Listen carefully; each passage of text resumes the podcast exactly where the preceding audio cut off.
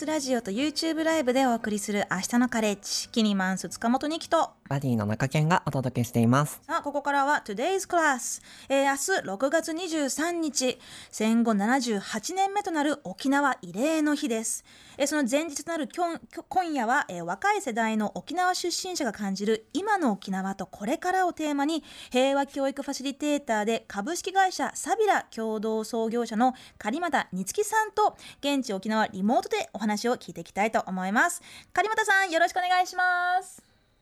はい、よろしくお願いします。よろしくお願いします。はい、えーまずですね狩本さんあの、まあ、明日が沖縄慰霊の日というわけですけれどその前日の沖縄今街中はどういう雰囲気か教えていただいてもいいですか？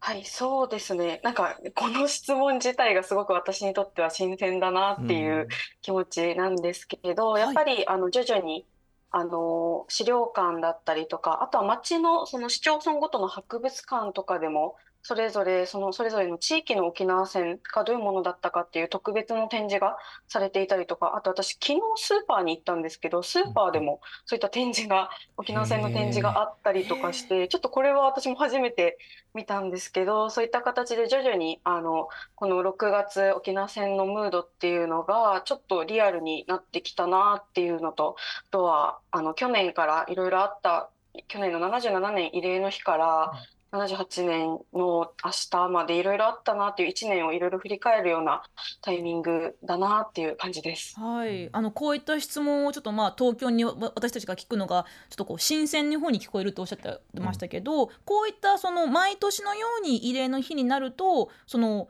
まあ、スーパーで何かこう展示があったり博物館やそういったところで展示があるっていうことはそういったところはもう毎年恒例のものなんでしょうか？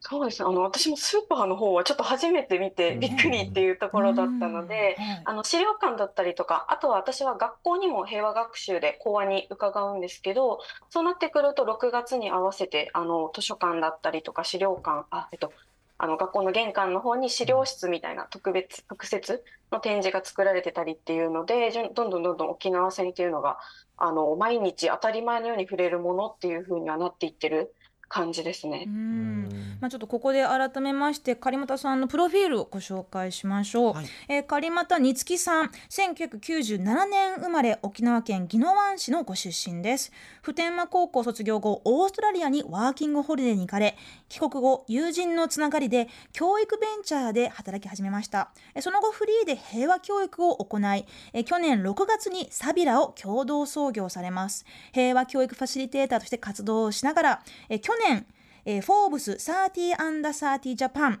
次世代を担う30歳未満の30人を選出するエデュケーション部門を受賞されています。えーこのあの平和教育ファシリテーターとして活動されてるということですけれど具体的にはどういったことを、えー教えたりされてるんですか？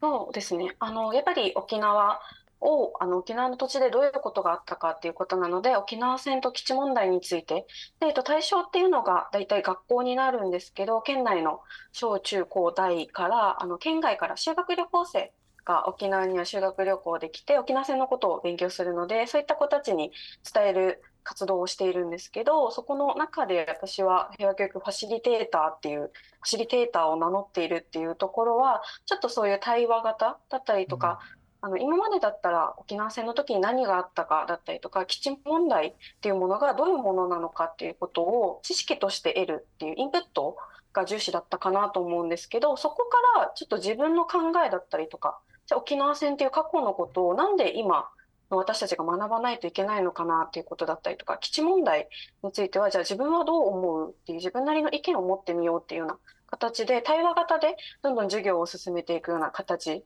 の活動をしています。うーんその従来の、まあ、教育っていうかね、はいそのこう一方的に先生とか語り部の方がこうこういうことがあったんですよって忘れないでいきましょうっていうことを、まあ、子どもたちがこう、まあ、それをインプットするというはい形ではなく、こうなんかこう正解を教えるのではなくいろんな人たちの意見や質問をこう引き出すのがそのファシリテーターとの役割なんでしょうか？そうですね。そういったことを意識したりとか、あとは、あの、私、講話もやるんですけど、講話の中でちょっとクイズを使ったりとか、あとはあのちょっとマイクをもう生徒にそのまま渡して喋ってみてっていうことを言ったりとかってやると割とあのこの友達同士で実はこういう話とかしたことないしこの沖縄戦の話とかをちょっとなんか授業終わった後休み時間とかに喋っちゃ真面目ぶられるんじゃないかなって思うかもしれないんだけどでもここの授業の中でちょっとそういう対話だったりとか私とその生徒の対話もそうだし生徒同士での対話っていうのを作っていくことであれ？意外と俺らちょっと真面目な話持ってた。自分がみんな思ってる意見だと思ってたことが意外と友達同士で話したら全然違う意見出てきたみたいな発見とかを見つけてもらってそれが日常的にあの沖縄戦だったり基地問題自分たちの社会の話っていうのが日常の中であの出てきたらいいなっていうところを思いながら意識してやってます。うん。やっぱ対話型っていうところじゃないと出てこない視点だなっていうふうに思いながらちょっと聞いていたんですけどなんかあの記事とか拝見する中で狩俣さんがあの平和教育にちょっと苦手意識があったみたいな話をちょっとお見かけして、うん。そういう状態からなんていうんですか今平和教育ファシリテーターとして動かれているってどういうこうきっかけというか、うん、背景があったのかなっていうところを聞きたいなと思いましたね。ね。はい。そうですね。あの、そう私、あの、ツイッターのプロフィールのところにも、平和教育嫌いだったのに、平和教育してますみたいなはいはい。ことを書いているんですけど、はい。うん。あの、本当に中学校、高校で、あの、普天間高校卒業っていうプロフィールを紹介いただいたので、ちょっと、あの、勘のいい人だったらわかるかなと思うんですけど、私、その宜野湾市っていう普天間基地が、あの、近くにあるところでずっと生活をしていたんですけど、そこから、あの、そういった、えっと、なんだろうな、バックグラウンドがある中で、でも、あの、学生時代は平和学習嫌いだったし、苦手だったし、どっちかっていうと、本当、あの、体育館の後ろの方で、あの、こっそり話聞いてるのか聞いてないのか分かんないようなうん。感じとかで、ちょっとやり過ごしてたタイプなんですけど、うん。まあ、その時、なんで私が平和学習乗れなかったかっていうと、やっぱりちょっと大切な話をしているっていうのは伝わるんだけど、でもそもそも沖縄戦の事前情報がなさすぎて、体験者の方、一生懸命話してくれるんだけど、それが何の話なのかがわからない。沖縄戦の話とか平和学習として聞くっていうよりも、どっちかというとやっぱり記憶に残るのは、ちょっとそのグロテスクな話だったりとか、暗い話っていうところで、その沖縄戦、戦争の話なんだよっていうよりも、個人の一人一人があの悲しいエピソードみたいなところで終わってしまってて、そこから先どうなるかっていうことが分かんなかったっていうこととかがあったんですけど、まあ、それがあのそういうことを今振り返るとそう思うんですけど、まあ、そんな学生時代を過ごしていてあの高校を卒業してあの留学に行ったタイミングでちょっとその自分が自分の地元のことだったりとかを知らなすぎるなっていうことにとっても気づいてうん。でそれであの留学から帰ったら沖縄のことを勉強しようと思うようになったんですけどその沖縄のことを勉強したいっていうあのアンテナを幅広く持ってたら一番最初にあの引っかかったのが平和教育だったっていうたまたま本当に平和教育に一番最初にあの出会うことができてそれで今そのままここに進んでいるっていう状態ですね。んまあ、その普天間という、まあそのね、確かにその基基地が本当にこう生活圏内の目の前にある地域で生まれ育ったにもかかわらずなんかそういうこう平和教育ってなるとそこの目の前にある基地とその過去の、えー沖縄戦がこうどう結びつくのかっていうところがあまりピンとこないまま大人になられてでその海外に出た時にこうやはりまあ日本人です沖縄出身ですって聞くとあなたの地元のことを教えてって聞かれると思うんですけどそこでこうちょっとあもっと知らなきゃってこう自発的にその時に初めて思ったんですね。はい、そうですね。本当にあの日本人の友達からはじゃ沖縄でじゃなんで基地が近くにあるのにわざわざ海外に国外に出て留学する必要があるんだみたいなことも言われたりとかうん。あとはその基地問題のこととかも基地ってぶっちゃけどうなのとかっていうことを聞かれたりとかあとはちょっともやっとするような発言とかがあったんですけどそれに対してやっぱり私がそもそも基地のことを知らなすぎたっていうことがあってその生活の中に基地問題とか基地っていうのが当たり前にあったんですけどはい。じゃあそれがいつからあるんだろうっていう歴史的なことだったりとか、あと毎日ニュースで流れてたけど、そのニュースって結局どういうことだったんだろうっていうことで、この問題としてとか情報として基地のことを知らなかったっていうこと。で、その沖縄に住んでるっていうことと沖縄を知ってるっていうことって全然違うんだなっていうのに気づいてその知りたいとか伝えたいって思うようになったっていうのがあの留学の時の大きいきっかけですね。うんそのお友達の方から出たその基地ってぶっちゃけどうなの？っていう、うん。その質問も何でしょう？その、まあ、例えばその本土出身者の自分からすると、もしかしたら自分も過去にそういったすごくこう乱暴な形で質問を誰かにしたかもしれないなって、うん。今ちょっとあのキュッと思いながらも聞いてたんですけれど、うん。その沖縄の皆さん、まあ、その本当にこう沖縄ってねこうあのなんか夏休みに行く場所とか修学旅行に行く場所とかね、こう思いっきり夏を楽しむ場所っていう、うん。そういったこうリゾートなイメージがあるところもあれば沖縄戦があった、うん。えー本当に悲惨な歴史がを抱えている場所っていういろいろなイメージがあると思うんですけれど、はい。それをこうあのなんて言いますか沖縄ってまるだよねとかそういうふうにこう一括りにされるようなことをあのもしなんか過去にそういったなんでしょうねこう、うん、単純化されるような、うんそういったご経験ももしかしたら過去にあったんじゃないかって聞いてみたいんですが。そうですね。やっぱりその、なんだろうな、その、えっと、留学の時とかだと、その日本人の子たちから沖縄行きたいとか、キラキラっていうイメージがやっぱりうんリゾート地みたいな印象がすごくあったんですけど、逆にそのアジアの子たちだったりとか、あとは現地のオーストラリアの子たちからすると、その沖縄って、その日本とちょっと、あの、もともと、あの、国が違かったんだよねとか、そのカルチャーがちょっと違かったり、言語も違うものがあったんだよね。で、どっちかというと、そういうあのアジアとの交流とかもあったんでしょみたいなこととかを私めちゃくちゃ聞かれへて、ーで、それに対して、その、なんだろうな、私自身がやっぱりそういうふうなことに対して、この沖縄って〇〇の中で、その私自身がだったんですけど、その私、沖縄のおすすめポイント、海が綺麗しか 決めなかったみたいなことが私自身あって、すごい雑なくくり方を私自身もしてたりとか、あとはそういうふうにこの基地問題のことを聞かれるときに、でも沖縄って基地ないと経済成り立たないんですよっていうことを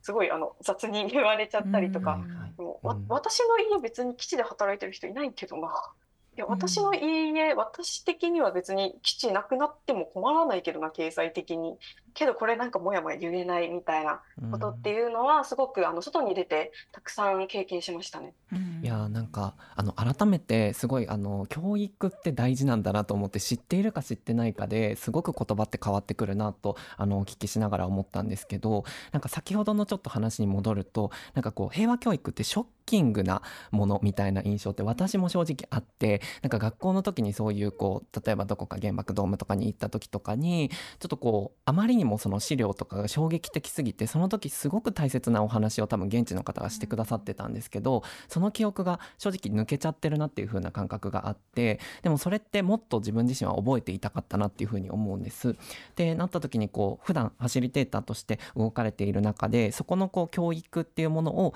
こうただなんかショッキングなものにしないためになんかこう工夫されてる部分とかってあったりするのかなっていうのをちょっと聞きたいですね。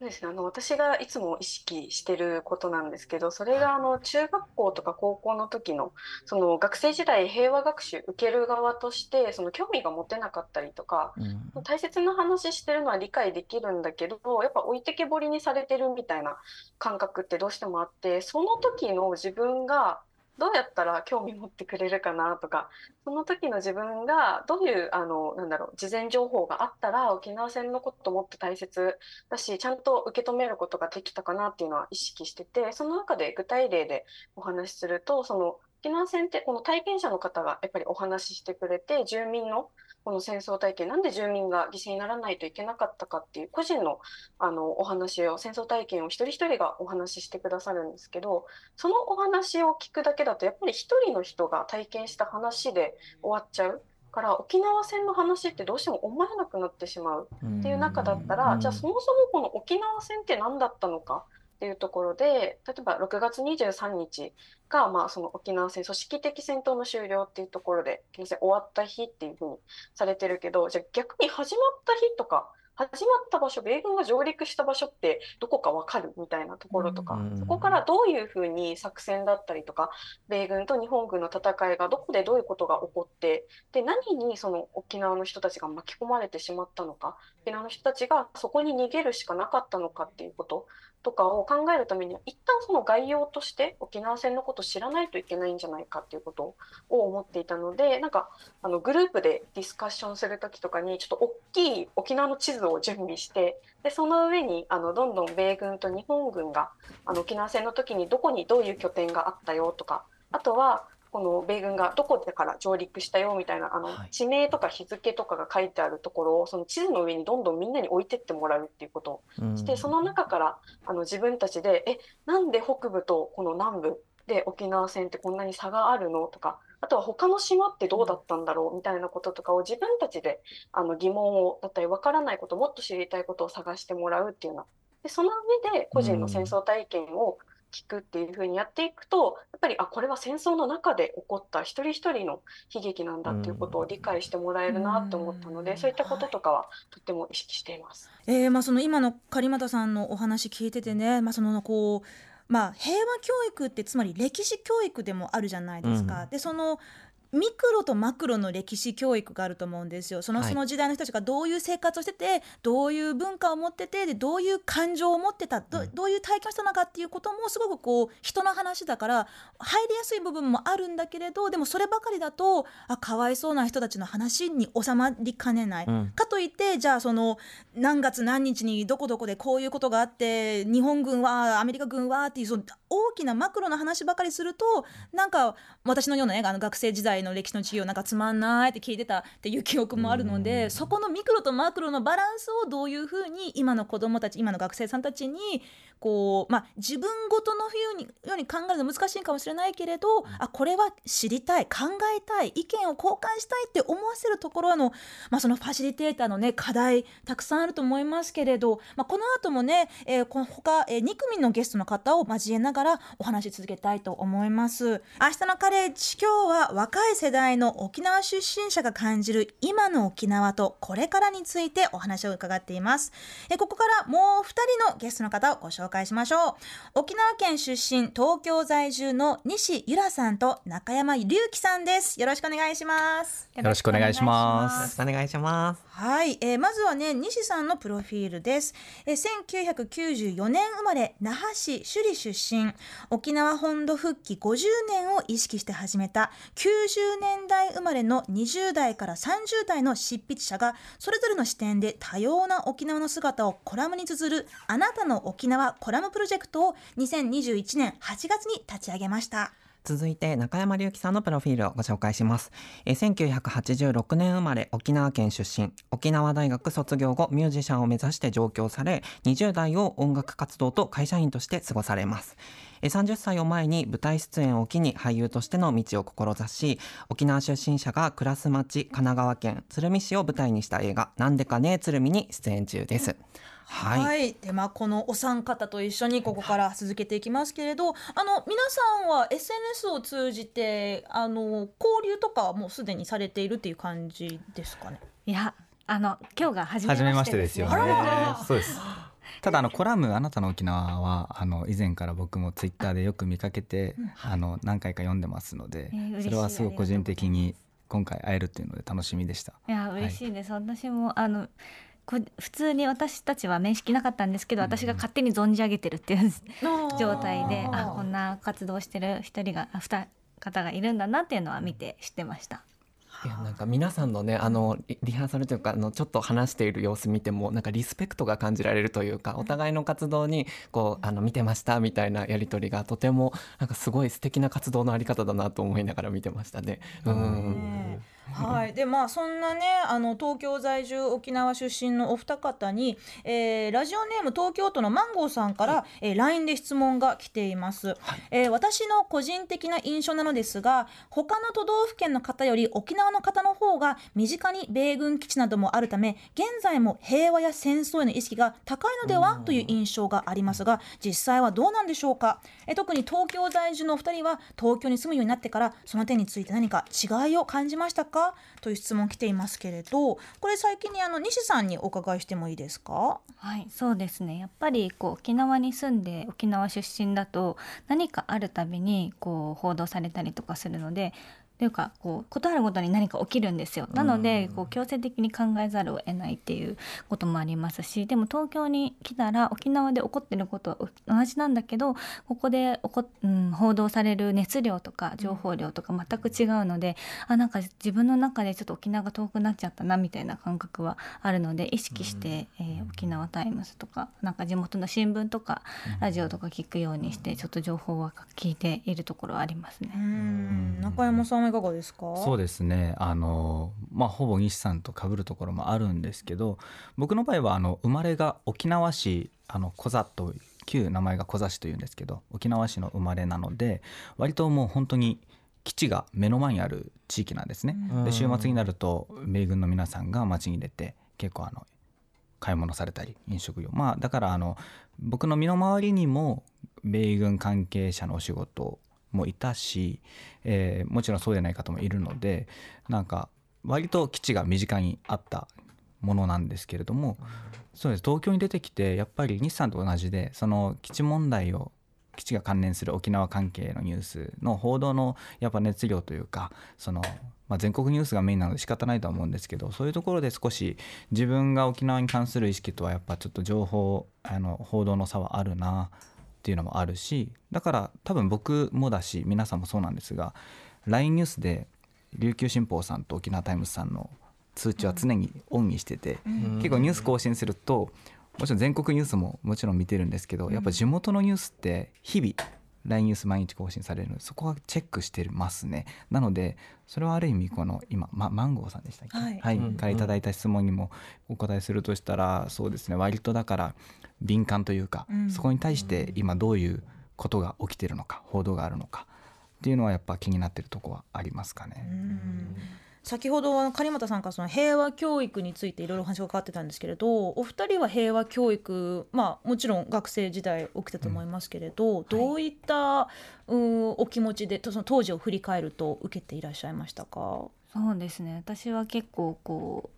まじ真面目にというか自分のおばあちゃんの話をずっと聞いてきたので、うん、あ戦争の話っていうのもこう自分の家族も体験した話だと思って聞いていたのでこう今自分が住んでいるこの沖縄で過去にこういうことがあったんだなっていうのを結構こう近い距離というか自分のこうと地続きで考えてた気がしますね。でも確かに狩本さんがあのおっしゃってたような自分の考えを発表したりとか誰かに自分はこういうことを思ってるとかおばあちゃんからこういう話を聞いてこういうことを考えたよっていうのを友達とかにあの伝える場所っていうのは学校の中ではあんまりなかったなっていう記憶があって、そういうこう今の平和教育のこう変わってきてるところとか知れて、なんかすごい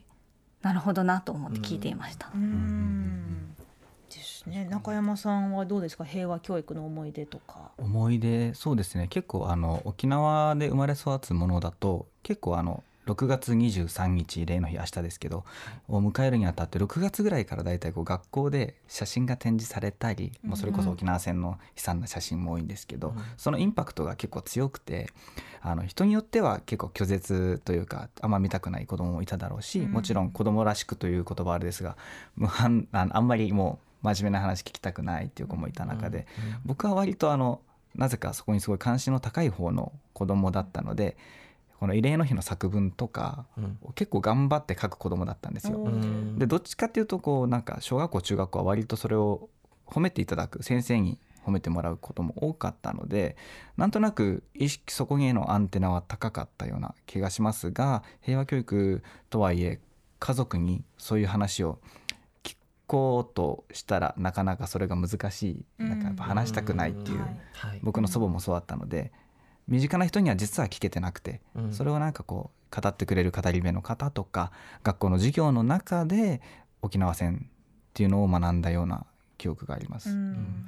ね、平和教育という形も、まあ、もしかしたら世代ごとに形を変えていってる部分もあると思いますけれどそれでもそのこう、まあ、伝え方、まあ、その情報の残し方というところも、まあ、やはりこう地域学校などによっては変わっている、まあ、特にその2007年には教科書検定問題があった中でその集団自決の記述が、まあ、削除されそうになったところもね大きな問題としてありましたよね。うん、そうですね。ここが私私がこう沖縄のことをなんか伝えていかないといけないなと思った最初のきっかけかなっていう記憶があって、私の祖母は、えー、渡嘉敷島の出身なので、そこでは集団自決が起こってもちろん祖母も巻き込まれてでそこをこうどうやって人間生き延びたかっていう話をずっとしてくれてたんですけど、なんかそのおばあちゃんが生き延びたというかこう起こった集団自決の聞いていた話とは全く違うこう事実風にこう教科書に書かれてしまう。じゃ自分のおばあちゃんがこう語ってたことって嘘だって言いたいのかとか、うん、なんかそうやってなんか自分たちがこう話す人がいなくなったりしたら消されていくんだっていう思いがその時すごく中学校1年生だったんですけど思ってそこがなんかこう悔しいというか怖いなとも思いましたし次自分が話さなきゃ変わ変えられてしまうんだっていう気持ちがあったのでそこすごい意識したところではありますね。本当にそのね、まあ、その権力を持っている側の人たちの本当にそういう些細な決断でこう大事な記憶の伝承が途切れてしまうかもかねないっていうこと、大きな問題ですよね。いや本当にでなおかつあのあなたの沖縄ってすごくこうコラムにあの寄っているっていうところがすごく特徴的だなっていうふうに私は思って見ていたんですけど、うん、なんかそういうこういろんな人の体験があそこにこうそのままに書かれているじゃないですか。であの形をとってるのも結構そこに通ずる部分とかはあったりするんですかね？あそうですね。やっぱりこう個人的な体験とか思いを通してコラムを書くっていうことにすごくこだわって活動していて、うん、沖縄を語る時に大きな話になりがちというか「うん、私は」っていう主語じゃなくて「沖縄は」とか、私たちの世代は」とか「若者は」ってなるんですけどでもそうじゃなくってこうそれだと見えなくなってしまうものがあると思うので、うん、あくまで自分の視点から個人的な話を通して沖縄を見ることでちょっとこう沖縄のことを身近に思ったりとか、うん、あ自分と関係ある話だなとか自分が今いる立場から沖縄のこと自分が今いる距離から沖縄のことを考え始めるということができるかなと思ったので、うん、そういうとこを意識してコラムは書いてもらってます。ね、私も少しだけ読ませてもらいましたけど、本当にいろんな人たちがいろいろな視点テーマをね扱ってらっしゃってて、すごい読ませるなってなんか一つやっぱ記録に残すっていう意味でもね、そのコラムっていう風な形があることが、うん、なんか一つその今後見ていくっていう風なところとかでも確実にこう体験だったらその人の声だと思うのでリアルなものが残っていくんだろうなっていう風なことは感じましたね。ねうん、明日のカレッジキニマンス塚本にきと LGBTQ 向け交流会主催者中堅がお届けしています。はい、今日の Today's Class は若い世代の沖縄出身者が感じる今の沖縄とこれからをテーマに、えー、スタジオにはあなたの沖縄コラムプロジェクト主催の西さんそして、えー、沖縄県出身東京在住の俳優でミュージシャンの中山さん、そしてリモートで沖縄からは平和教育ファシリテーターの狩俣さんのご参方をお迎えしています。はい、豪華です。はい、豪華ですね。はい、はい、えー、でも本当にあの沖縄について、ね、まあそのそもそもこう若い世代沖縄出身者今そしてこれからっていうちょっとこう若干こう無理やりこうくくりを、ね、大きいですよね。大きくしてしまってちょっとあのあれなんですけれどただまあ本当に今日はもう率直に皆さんのね意見をいろいろこう聞かせていただきながらまあ私と中堅さんのように、うん、まああのあの本土出身のね、はい、そのまあ日本人っていう立場で沖縄の今これからについてこうどういう距離感とか、うん、どういうこう当事者性でねこう考えるべきなのかってこともちょっとね考えていきたいと思ったんですけれど、はい、はい、まああの皆さんもそれぞれの、まあまあ、教育でしたり、えー、エンターテインメントでしたり、えー、そしてまあコラムというところでこう活躍されていますけれどあのこういう質問が来ています。つぐみさんから LINE で来てました、えー、内地の人の沖縄に関する勘違いについて、えー、何か話題にできた出たことはありますか？とありますが。沖縄に対する勘違い。勘違い、うん、なんだろう沖縄ってこうなんでしょうっていうことですかね。なんかあります？そういう「おいいやいや」ってこう突っ込みたくなったこととか。大きくくくったみたいなことですね。ああどうどうですかね。結構身近なものから真面目なことまで多分多々あるはずで。思いながら話しましたけど。そう,、まあ、そういう身近なものから例えば今日みたいに慰霊の日とかこう結構真面目な基地問題とかに関しても割とその方があの沖縄に関心持ってくださった方が思ってる沖縄像を割とこっちに求め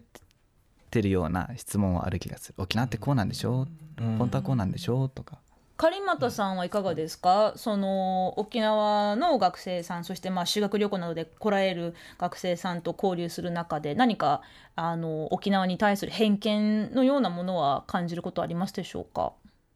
そうですね。偏見というか、本当にあの修学旅行生の子たちって、あの大体1日目に平和学習、その那覇空港からそのままあの南の方に降りてきて、でそれであの1日目で平和学習を終わらしてあの那覇の方のホテル戻ってどんどんどんどん北部とか中部の方に行っていくっていう感じなので、本当あの着いてその「あ海きれい」って言いながらこの平和記念公園とかに来たりとかするのでそのテンションからあのえ沖縄って戦争あったんですかぐらいのところだったりとか本当事前学習やってない子たちとかだとあの当たり前にいたりとかするのでそういったところからは逆になんかそこの沖縄のこの観光イメージだったりとかリゾートイメージっていうものから78年前何があったかっていうところのここの割とそのテンションの落差とかで集中力グイッと入る子もいればえもう無理です。ってなる子もいたりとかするのでそうですね。そんな感じのはあります。まあその事前情報というか知識がもうなくてただもういや沖縄イエーイってからの戦争えっていう確かにそれはまあねあの大人でもちょっとこうついていけないというか、うん、その自分の感情で、ね、こうあのうまく調節しなきゃいけないってありますし私自身も去年初めて沖縄に行かせてもらって、はい、そのでも本当に2泊3日という自分としてはいや短すぎって思う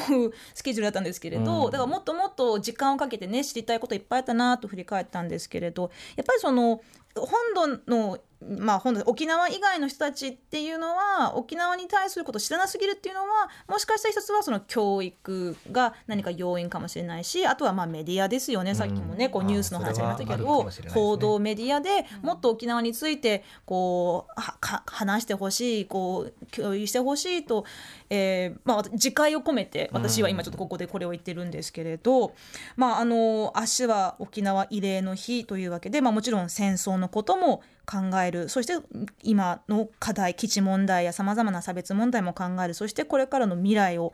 どうやってこう考えるのかということをねちょっとまあこの、えー、お三方にもっと聞いていきたいと思うのですが、まあ、ちょっとこう今日は豪華すぎて。本当そうですね、はい、もっと時間が欲しい。はい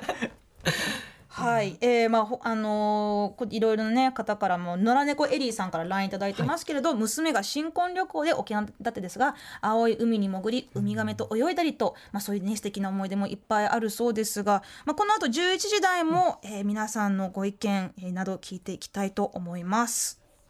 TBS ラジオと YouTube ライブでお送りする明日のカレッジキニマンス塚本二木と中堅がお届けしています。はい、えー、明日は沖縄慰霊の日として、えー、今日は沖縄出身の3人の方と今の沖縄とこれからについてお伺いしていますがもうちょっと私しばらく黙りますんで ちょっともしよかったらちょっとここせっかくね話したいことを、うん、はいちょっとあの狩俣さんからちょっとさっきの平和教育の話すごく興味深くて、うん、そのそのやっぱりこう伝わらない沖縄に行ってこう初めてわ戦争のリアル悲惨で終わってまたすぐ帰ってしまうそれで本当に平和教育って次につながるものってあると思いますか？ってちょっとすごい率直すぎる質問ですいません。あいえありがとうございます。そうですねやっぱりあの沖縄県内今本当に6月なので本当あの昨日からあ、えっと、今日までずっとあの 毎日ぐらいあの学校を回ってたんですけどそうなってくるとやっぱりあの県内の子たちって本当にやっぱなんとなくだけど積み重なってるなっていう感覚がやっぱりあの空気感としてあってただやっぱその中で別で修学旅行で県外に来てもしかしたらもう一緒に1回の沖縄かもしれないっていう中でこの沖縄戦のことをどうやったらそうですね。自分事だったりとか本当にこの沖縄戦っていうものが遠いあの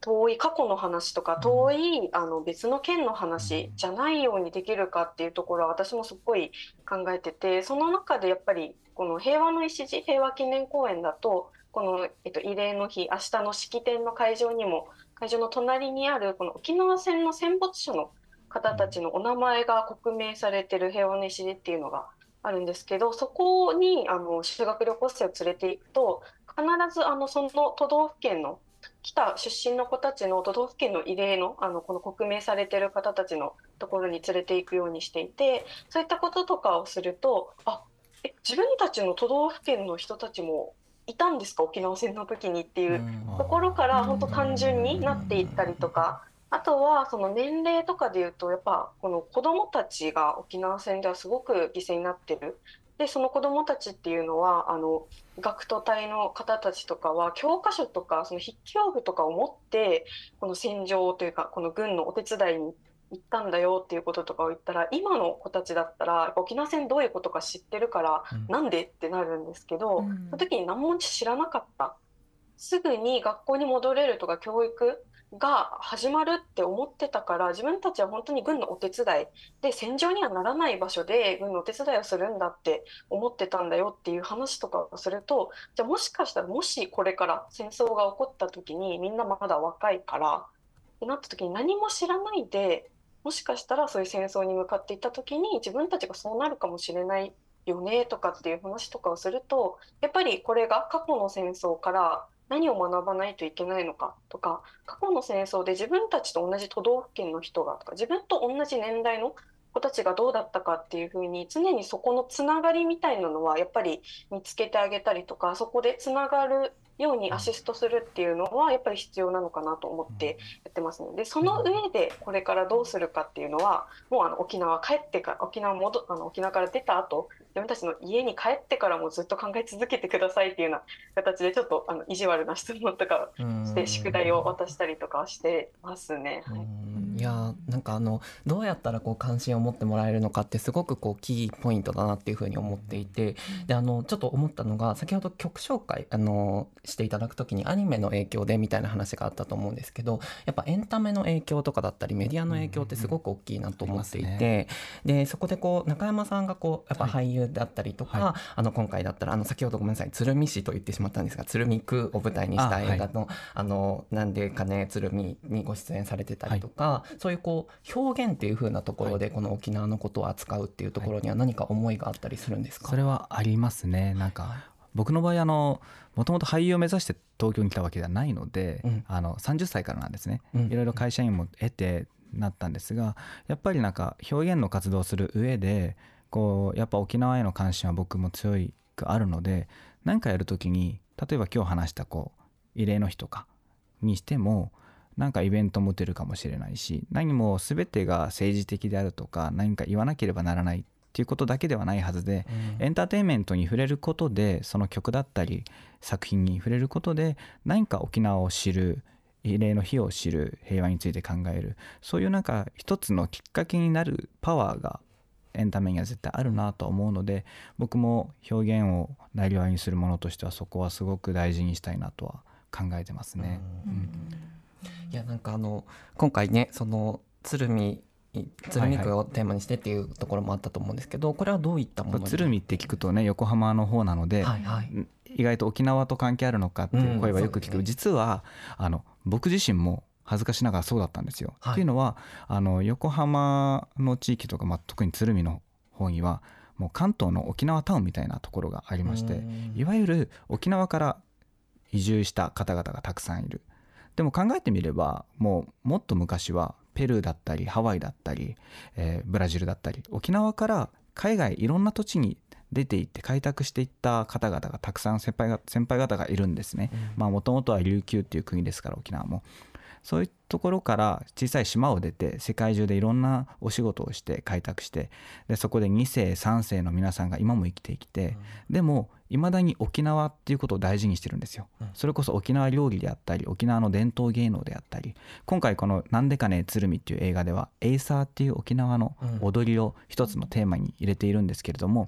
そういったことも実は鶴見の皆さんあの地元のエイサー団体臼梶さんっていうエイサー団体がいるんですけど、はい、沖縄のこのエイサーをすごく大事にしていて、またそれをこうお盆の時期にご先祖様に、えー、迷わないようにっていう踊りを捧げることもすごく丁寧に取り組まれていて沖縄の人が実は沖縄で生まれ育った僕たちの方が当たり前すぎてちょっと見落としている沖縄の文化とか伝統、うん、そういったものが意外と沖縄じゃないところで継承されているっていうことがすごくびっくり発見だったんですよ。なのでなんかこう鶴見っていう街っていわゆるコテコテしたみんなが喜びそうな沖縄ではなくて、僕が地元の公民館の前歩いてるようなリアルな沖縄なんですよね。はい、ほんとシーサーが入り口の前にあったりとか、うん、そういう場所を発見できたのもすごく嬉しいし、まあ、この映画に限って言えば例えば沖縄で語られる青い空青い海であったりとか過去の戦争のことだけじゃないそういった沖縄のルーツいわゆる内南地のルーツっていうものであったり継承される伝統芸能そういったものの側面から沖縄を描いているっていう意味で沖縄ってこんなに引き出しがあるんだなっていうのはもう関わる僕個人もびっくりな作品でしたね。いやなんか作品として関わることによってよりそこの部分が見えてくるみたいなところも、ね、僕自身も地元愛は広がるし逆に沖縄の人に見てほしいって思いました。なるほど、はい、いやなんかエンタメってすごい今後の可能性を感じるなと思って、ね、きっかけになりますよね。なんかこう結構今後みたいなところとかだと私ちょっと今回個人的にこの回に入るにあたってあの、まあ、沖縄に正直一回も行ったことが私なくって、はい、そういうのもあってこうこう当事者とされる人ではない自分がここに入ることによってなんかこう障壁になったりとか何かこううんちょっと何て言うんですかね良くない表現とかを使ったりとかしたら怖いなとかだったりとかそういうふうなことも感じてたりとかしたんですね。でもそれと同時になんか一緒に模索したいとというか一緒に今後について考えたいって気持ちもすごく強くあってでなった時にこうお三方がこうどういうふうな形でこう関わってほしいとか、うん、逆にお三方がこうどういうふうな活動を今後していきたいと思っているとかそういうのがあれば聞かせていただきたいなと思うんですけどいかがですか？西さんとかぜひ。はい、はい、そうですね。こうやっぱりこう当事者じゃないと語っちゃいけないんじゃないかとか、うんうん、すごくこうみんな沖縄出身であっても自分が沖縄のことを発信していいのかなとかこの慰霊の日のスペシャルこのラジオ番組に自分が出ていいのかなとかすごく感じるってみんな言っていてこうあるんですけどやっぱりそれぞれの今いる位置から沖縄のことを考えてみるとかこう一つじゃなくていいと思うんですね沖縄との距離感って。みんながみんなあのすごく近い距離にいて沖縄のことをずっと考えてないといけないとは私は思わないしそれぞれの生活のある中で自分の立ち位置から沖縄とのこう関係を探ってみたり沖縄と向き合ってみるっていうところが大事かなと思ってます。で私の、えーと、あなたの沖縄に関して、まあ、これからって話をすると,、えーとそうですねやっぱり沖縄で生きていたり沖縄について話そうとするとすごくこう対立が生まれたりとか、うん、なんか考えが違うことで話せないなとかって思うことあると思うんですけど、まあ、私たち20代30代の、うん、20代後半から30代のメンバーで集まってるのでみんなでこういろんな人がいるんですね。いろんなもういろんな職業の人がいていろんな人が一緒に活動してで一緒にこう言葉を交わしてってやってるのでそういったつながりをこう社会を作っていくに30代としてそれを保ちつつ、えーと、いろんなこう考えが違っても話せる、こう言葉を交わせないっていう状態が一番ダメダメというかこう危険だと思うので、そういったあの話続間でもその一つのまあ、テーマに関してこう意見が一致するっていうこともなかなかないでしょうしそれこそまあ分かりやすいところで言えば、まあ、基地問題だったりね、そこも本当にあの、まあ、ある意味分断のようにもう意見が対立してしまうっていうところは、まあ、これはこう沖縄の方々のせいではないその別のところの,、まあその大きな権力というものがこう、まあ、押し付けたような、まあ、歴史があるんじゃないかなと私は思うんですけれど、まあ、そういった中でいろいろな人たちがこう、まあ、できるだけ対立をしない形で、まあ、その平和な沖縄をでそしてまあこう貧困でしたり、うん、えー、そういったその課題もどうやってこれから前に進めていくのかっていうところは、私たちがこうあ沖縄の人たち大変だね頑張ってるねじゃなくてもう少しこう寄り添える形はないのかなとすごく私もまあ、迷いながらねこう今日の話を聞いているんですけれど、そういったことで、ね、こう日本全体が沖縄に対するその目線というか距離感というのはどのどもっとこういうふうにあってほしいというもの何かあのどなたかありましたらちょっと率直に聞かせていただきたいんですけど狩俣さんにちょっと戻りますけれどどうでしょうね？あのちょっと沖縄からの今日ねリモート参加ですけれど、うん、もっとこういうふうに沖縄のことをしてほしいなとか考えてほしいというものはありますか？そうですね。ちょっとその質問の答えになるかどうかわかんないんですけど、ちょっとあの、でもうまく言葉がまとまってなくて。でも、沖縄戦も基地問題も、沖縄にある、沖縄にあったっていうだけで、沖縄の人たちだけが当事者っていうわけではないんじゃないかなっていうのは、やっぱり思っていて、じゃあ沖縄の人たちだけが当事者で、沖縄で起こってることっていうだけなのであれば沖縄の人たちだけでなんで決めることができないんだろうっていう話になってくるので、うん、そういう意味ではやっぱりじゃあ自分はどういうふうに関わっているんだろうっていうこととかをやっぱりつながりだったりとかそのさっき西さんもおっしゃってたように距離感っていうことで、うん、あのっていうこととかを考えてもらいたいなでその上でやっぱり私はその沖縄県出身だったり沖縄にルーツがある人と、そこの県外出身の方。で県外にルーツがある人っていうところではやっぱりそこのあの当事者っていうちょっと当事者っていう言葉がたくさん出てくるのであれなんですけどそこのなんだろう立場とかそのどっちの側にいるのかとかっていうのは絶対にあると思っているので、そういう意味だとなんだろうな自分たちがどこにいるのか。でその立場っていうのを自分自身が今どこにいるのか。でそれは沖縄のことだけじゃなくてあの LGBT のことだったりとかその社会問題全体の中でやっぱりマジョリティ側にいるのかマイノリティ側にいるのかっていうところの自分が今どこにいるのか。でその上でそれを見て見ぬふりするのか。それともその声を上げてる人たちに、あのなんだろうアプローチしていくのか。でその立場の中から自分ができることって何があるんだろうっていうことを考える。っていうことっていうのはあのこれも私も沖縄のことに対してはあの自分も当事者としていろんな声を発信してるんですけどじゃあそれ以外の問題の時にやっぱり自分もマジョリティの側の属性を持っているのでそういったところとかであの自分も自戒を込めて常に意識してるんですけどそういうふうに社会問題っていうのはなんか立場だったりとかその状況によってはマイノリティの側になる属性を持っていたりママジョリティ側の属性を持っているっていうところのあの感覚をまず持ってそれでなんだろうなんかこのマジョリティの側だからマイノリティに責められてるっていう話じゃなくてこれって立場入れ替わるよねっていうこととかを理解した上で、みんながあのこの対話っていう形だったりとか議論っていう形でじゃあ自分はなんでこういう意見を持ってるんだろう？自分はどういう立場にいるんだろうっていうことを考えるっていうふうにすることだったりとか時には意見をお互いの意見をぶつけ合ってでそれがあの同じ方向に向かっていくのかそれとも共通する部分を見つけることができるのか分かり合えない部分を見つけることができるのかっていうことだったりとかっていう議論っていうものを進めていくっていうような形ができたらいいな。すみません、今私も何言ってるか分かんなくなっちゃった。いやいや伝わってます。本当にね、答えは一つなんてわけではないですから、本当にこういうまあね、あのまあまずは知るということ、でその知るという中ではできるだけこうまあ偏りのない、そして思いやりのある形でこう。いろいろして、まあ、できることなら現地を見ていろんな人の話を聞くっていうところ、うん、まずそこの一歩すらねまだ踏み出してないところもまだまだ私たちあるんじゃないかと思うんですがお時間迫っていますので、はい、えー、ちょっと先ほどねあのご紹介ありましたけれど中山さんがご出演されている映画が明日までえー、ね、横浜シネマリンで上映ということ今今そうですね。横浜で見れるのは明日までなんですが、ちょうど昨日発表があったのが9月の8日でしたかね、うん、えー、から沖縄桜坂劇場でも、えー、上映が決定しました。で今後いろいろ都内ももちろんですがいろんなところで決まると思いますので今動いております、えー、また発表できると思いますのでぜひこの映画を通して沖縄のことを知るきっかけにきっかけになってくれたら嬉しいなと思いますね。